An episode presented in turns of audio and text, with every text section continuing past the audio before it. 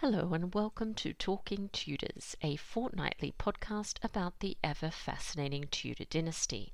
My name is Natalie Grueninger, and I'll be your host and guide on this journey through 16th century England. Are you ready to step through the veil of time into the dazzling and dangerous world of the Tudor court?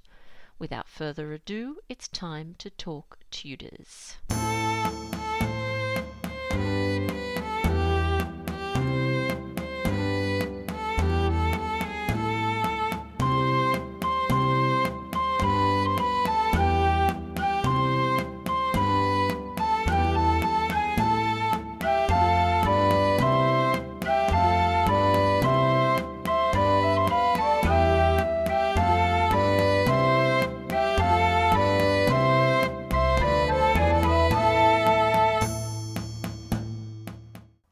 Hello, everyone. Welcome back to another episode of Talking Tudors. I'm your host, Natalie Grueninger. Thank you so much for joining me today.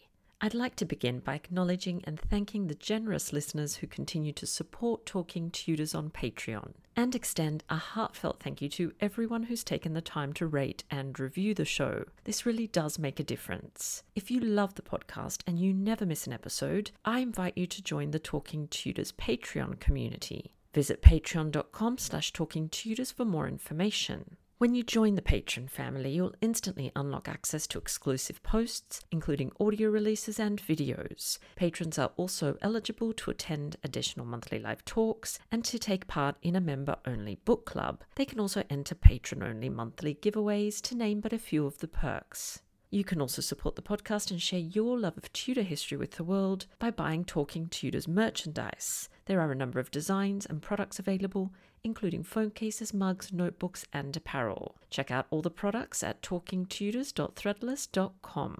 Now, on to today's episode. I'm thrilled to be joined by Amina Wright, Senior Curator at the Faith Museum and Sutherland Forsyth, Associate Director of Heritage and Engagement at the Auckland Project. We're going to be chatting about a stunning Tudor tapestry commissioned by Henry VIII in 1535. Let's dive straight in. Hello, everyone. Welcome back to another installment of Talking Tudors. I'm delighted to be joined by two guests today. So I'm going to get you to do a little bit of an introduction. So maybe can we start with you, Amina? Yes, hello, good morning. I'm Amina Wright, and I'm the Senior Curator for the Faith Museum in Bishop Auckland. Wonderful. And Sutherland, do you want to say hello? I'm Sutherland Forsyth, and I'm the Associate Director for Heritage and Engagement here at the Auckland Project, which cares for, among other things, Auckland Castle, which is the historic home of the Bishops of Durham, as well as many other galleries and the Faith Museum. So it's amazing to have so many fantastic heritage sites all in one place. We are here to actually talk about a very exciting campaign that you have going at the moment. So, do you want to tell us a little bit about this and the importance of this particular campaign? Well, right now we're trying to save one of the greatest treasures of the Tudor age. It is regarded as one of the finest Tudor artworks to have come on the market in a generation, and it is a vast tapestry that belonged to Henry VIII that was thought to have been completely lost for hundreds of years, has been rediscovered and we now have just weeks left to save it for the nation. And if we do, it's going to be going on display in the Faith Museum at Auckland Castle so that people can enjoy it for hundreds of years into the future. And so it's a really big campaign, and we just want to help as many people know about it as possible because this is an object that quite simply is something astonishing. Well, that sounds like something my listeners would definitely love to know about. So, do you want to tell us a little bit more about what this tapestry looks like and its significance as well? What does it look like? Well, first of all, it's huge and it is woven, unlike some tapestries which are just woven using perhaps just wool. So you might think of something a bit sort of brown and furry. This has been woven with an extremely generous amount of gold and silver. And those metal threads are still in very, very good condition, exceptionally good condition, which means that it sparkles. So I think that's the impression that you will get is is of color and shine and sparkle and of the size of it as well. So it's about three meters high. It's a it's a huge thing and wide in proportion to that. So I, I think you'll be overwhelmed by the size and also by the drama of what's going on in the scene. If you imagine a sort of high Renaissance drama going on, it's got all the elements that you would expect of that. Designed in Flanders by Pieter Coecke van Aelst, who is picking up the high Renaissance style from Italy. He's making it his own, he's bringing it to Northern Europe. And so you get this very dramatic scene against a backdrop of very elegant classical architecture. And uh, that's one of the fun features of this is is the contrast between this very elegant upright architecture and all these very dramatic things that are going on with fire and death and destruction and a lot of hope and joy as well yeah, it's interesting that you mentioned the, the sort of sparkle effect. I remember Hampton Court Palace did something once where they shone a light on their beautiful tapestries in the Great Hall to show what they would have looked like when they were first actually made. And it was so impressive. You know, you can just imagine visitors arriving at the palace and being just kind of blown away by these incredible pieces of art. And they're very expensive, aren't they? They were very expensive to make, I mean at the time of Henry VIII's death, this was listed in the Royal Wardrobe as one of the top 10 most expensive items um, that Henry VIII had. And it was valued around just over £3,000 at the time. And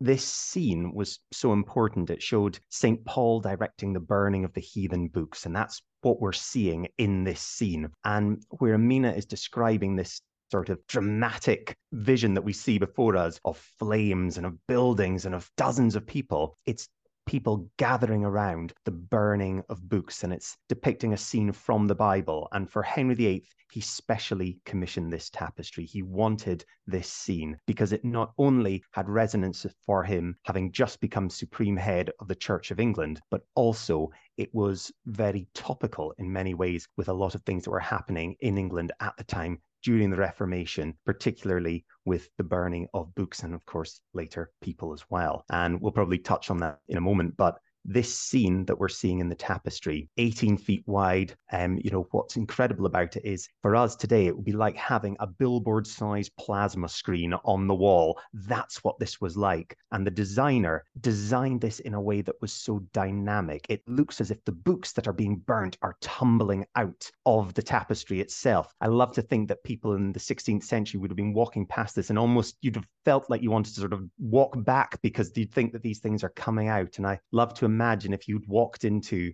the Great Hall or the Great Watching Chamber at Hampton Court in 1539, when this would have been on display at Hampton Court in one of Henry VIII's apartments, that you would have seen sort of bits of smoke coming up from candles or the fires, and it would have almost felt like you were in an immersive scene. And that is what is incredible about this. It's the dynamism, it's the movement, it's as Amina was saying, the colors, the richness of the silks and the wools, the gold and silver thread. Really, it is one of the great tapestries of the Tudor era. And we are just incredibly excited at the prospect that we could save this for the nation and then people can come and actually see it for themselves and discover its story. Well, that would be wonderful. I do love how lively they are. There is something quite magical about those incredible tapestries. So, I'd love to hear a little bit more about the historical context that you touched on there, in which it was commissioned and made. For Henry VIII, this was commissioned around 1535, so just after he had become supreme head of the Church of England. And for him, as we know, art was a status symbol and it was also a way of getting across messages. And this is not only an artistic achievement, it's a political statement and a religious statement as well. It's about him demonstrating to people that he was God's representative on earth. It's about sending the message to people that the Pope may look to St. Peter, but in England, they'll maybe look to St. Paul instead. But also, it's about this scene. And Henry VIII personally wanted this scene to be included in the series of the Life of St. Paul tapestries. The designer, Pieter Coecke van Aelst, had designed this series for other monarchs. We know that Francis I of France had a series of seven of these Life of St. Paul tapestries. But of course, Henry being Henry, he thought, well, if he's got seven, I'll have nine. And so he asked for an extra two to be made one, the stoning of St. Stephen, and the other, this one of St. Paul directing the burning of the heathen books. And so he particularly wanted this scene and it had that contemporary significance as well. Amina, you might want to touch on what we're sort of seeing in the scene, its significance in, as a Bible story, but also as its contemporary relevance then and indeed now what we've got although the, the title is you know you, you can condense the title to make it shorter or you can extend it to make it longer but st paul overseeing the burning of the heathen books this is an episode from the acts of the apostles when paul was in ephesus and Kircher, the designer, has had a, a, lovely time making up these fantasy buildings to create his city of, of Ephesus. He was actually an architectural theorist, so he translated the very important De Architectura by Vitruvius and also Serlio's book on, on architecture. So he's very influential in bringing classical architectural theory to Northern Europe. Um, and you you can see it's almost like a classical architecture Lego set that he's set up in the in the background of this scene, and that's your backdrop, this city of Ephesus, to various episodes going on from the Acts of the Apostles. So we have got this very strange story, really, about people who were in a bit of a muddle spiritually and supernaturally, and they had a, a very frightening experience with a supernatural occurrence that it kind of freaked them out. They realized that they were messing with something that was dangerous. And all of the people in this group who were practicing sorcery uh, there are various translations that use this. You know, they talk about uh, the the hidden arts or the, the dark arts or sorcery. It's a word in the original Greek New Testament that means something relating to sort of sticking your nose, being curious in in places where you shouldn't go. And they bring their books that are full of magic and spells and they make a big pile of them you can see they place them on a, on a pile of straw and they're setting light to them and the smoke that rises up from that has been very beautifully depicted using this shimmering silver. So you see the, the shimmery smoke. You can look through it and see details of the architecture behind. Um, and they're coming with baskets full of these very valuable books because it says in the Acts of the Apostles that these were worth many pieces of silver. William Tyndale's translation, he doesn't use the word silver coins, he says silverlings, which I think is a, a, delightful word, many silverlings worth of, of books. So that's the principal story that's going on here. And of course, that's very, very significant to Henry because this is the time when he's issuing a whole series of proclamations against heretical books, against a particular person's publications, even against people, you know, writing things against him. He's almost trying to control how people think. And then that becomes something that's actually very relevant for us today because although you might look at a picture of people burning books and think, oh, that's something that used to happen in, in the olden days, it's something that happened in history, it's still going on. And these questions about controlling words that people publish, even controlling people's thoughts. You know, we are seeing a resurgence of that around the world. And so it's a story that, you know, isn't wasn't just relevant 2000 years ago, it wasn't just relevant in Henry's time, but it's something that we can be thinking about today. And that's the the main story that's depicted in the tapestry. But but as I said, there are other things going on as well, and we've only just begun to explore those.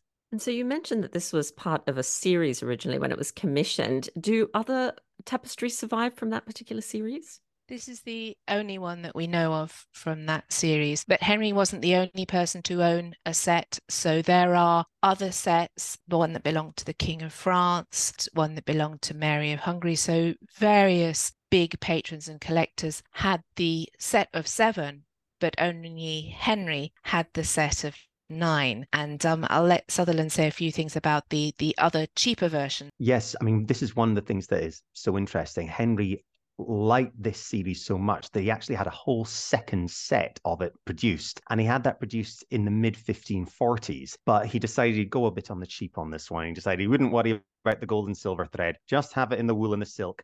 And as a result, it means that there are some of those that have survived, or we believe they've survived in different collections. What's notable about them is that the colors seem very bright. And it's because in the original ones, which included the gold and silver, the color palette was much more subtle. And that was in order to enable the gold and silver thread to really stand out and dazzle. And so this tapestry that has survived is incredible work of art. And it is astonishing that it has survived when all other eight of the series of nine have disappeared. And it's one of the great mysteries about this tapestry is quite what happened to them because it was last recorded in the Royal Collection in 1770, and we believe it left the Royal Collection in the early um, 19th century. After that, the story goes cold for about 200 years until it reappeared on the market, was sold, and went to Spain without people realizing that this was Henry VIII's lost tapestry. It was just lovely old tapestry that someone's bought.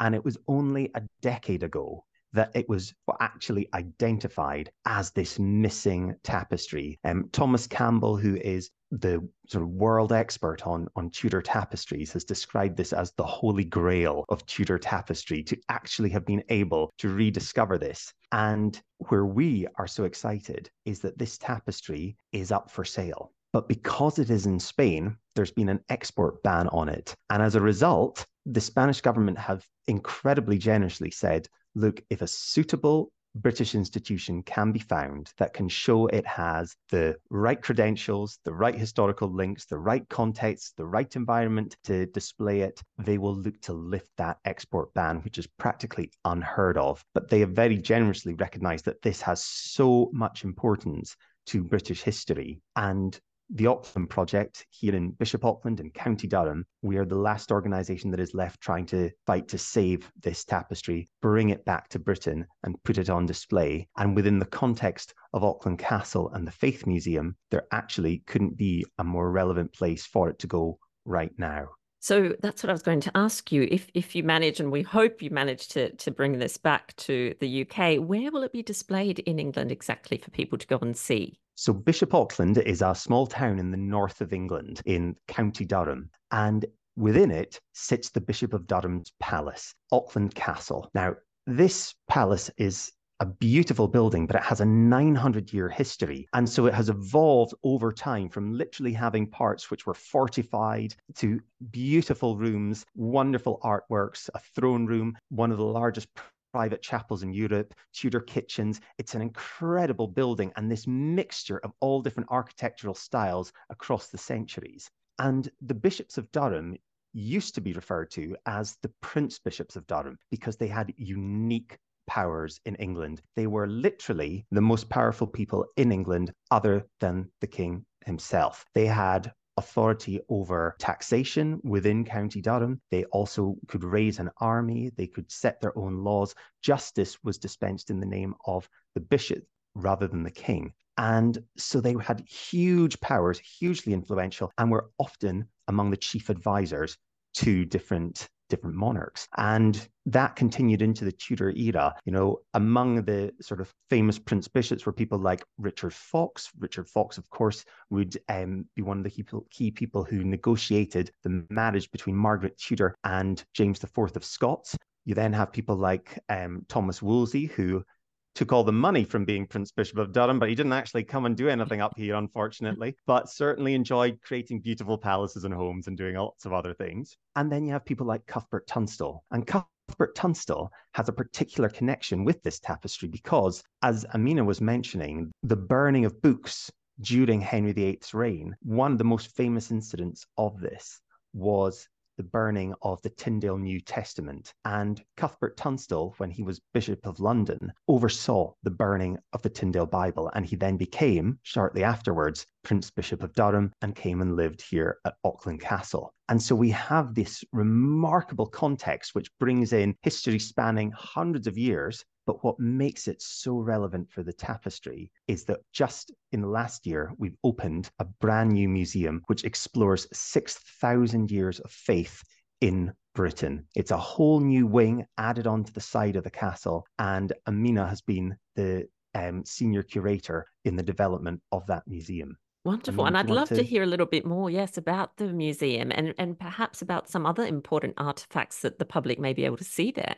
The museum is it's a kind of a museum of two halves because it's two buildings. The first part of the, the museum that you'll visit, it's actually a Tudor Long Gallery, essentially. So if you imagine yourself walking through a long, narrow corridor, and that would be the beginning of vis- visitors' journey through 6,000 years of faith. We're looking at the history of Britain through the lens of faith. And in the center of that history, you get this pivotal event that is so disruptive of the Reformation. And we tell the Reformation story very much through objects that have come down to us from that period. And the objects do actually include a copy of William Tyndale's Bible, which is a, a very rare thing now. And uh, we have an edition that was probably printed the same year that Tyndale was strangled and burnt at the stake near Antwerp. So, same part of the world where the tapestry was made while the tapestry was being made in Brussels. We also have a small round miniature portrait of Thomas More, who was instrumental in getting those books burnt. And uh, it's a portrait of Thomas More, who had been executed the year before, 1535. And while he was in the Tower of London for about a year, he didn't have any shaving things. He had he had nothing he had a bit of food, grew this incredibly long beard. So it's a portrait of him with his beard holding a crucifix. Those are the sort of objects that we display. We've got portraits of, of Henry VIII. We have on loan from the British Museum that very famous medal that he had struck to commemorate his status as Defender of the Faith. That medal was made in 1524. Some years later, into the 1540s, he has another medal struck which commemorates him as Supreme Head of the Church of England. And you see two very different Henrys there. One, the 1540s one, has put on a lot of weight as well. So straight away you can recognize that that's a later one. One of the most exceptional objects that we have is another textile, but it's a slightly earlier textile from the late 15, 1400s. Uh, and uh, that is a group of vestments associated with the Archbishop of Canterbury, Thomas Morton who was More's mentor. And they've been cut up, they've been salvaged really, pieces of, of blue velvet vestments from the 15th century, and they've been salvaged and put back together after the Reformation by a family that wanted to keep these remnants of the church before the Reformation, before this huge change came about through Henry VIII and his successors. It certainly does sound like it's the perfect place and home for this tapestry. So I'm sure that our listeners are wondering what they can do to help bring this back to England. So, what do you suggest they do if they want to find out more and they want to help?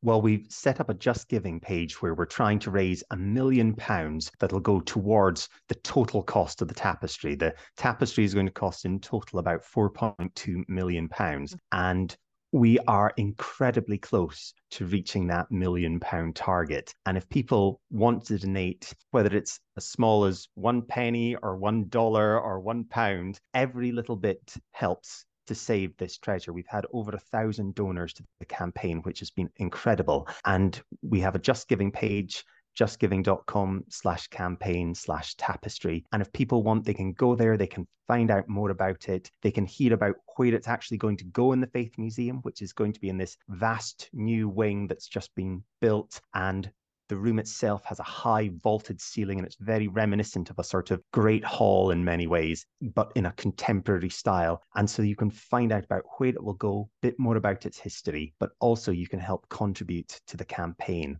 And we're hopeful that if we manage to secure the funding for this tapestry, that we'll be able to see it coming to Bishop Auckland to the Faith Museum at Auckland Castle, all going well later this year. So if people are able to support, we would love it. But equally, if people can't support financially, if people can share the story on social media, share our videos, share images, spread the word, that is just as valuable because we want more people not only to hear about the campaign to save it, but hopefully, if we get it, to then come and see this amazing Tudor treasure back in Britain for the first time for a long, long time. Oh, it does sound very exciting. I am definitely going to to go and have a look at how I can help, and I encourage everyone to do the same.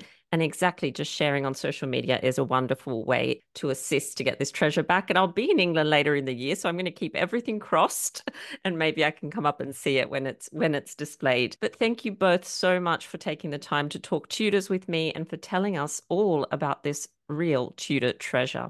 Thank you. You're welcome. Since this episode was recorded, a wave of generosity has taken the campaign over its initial £1 million target. However, supporters are still encouraged to donate to support the tapestry's conservation, as textile works are particularly fragile and in need of care. Well, that brings us to the end of this episode of Talking Tudors.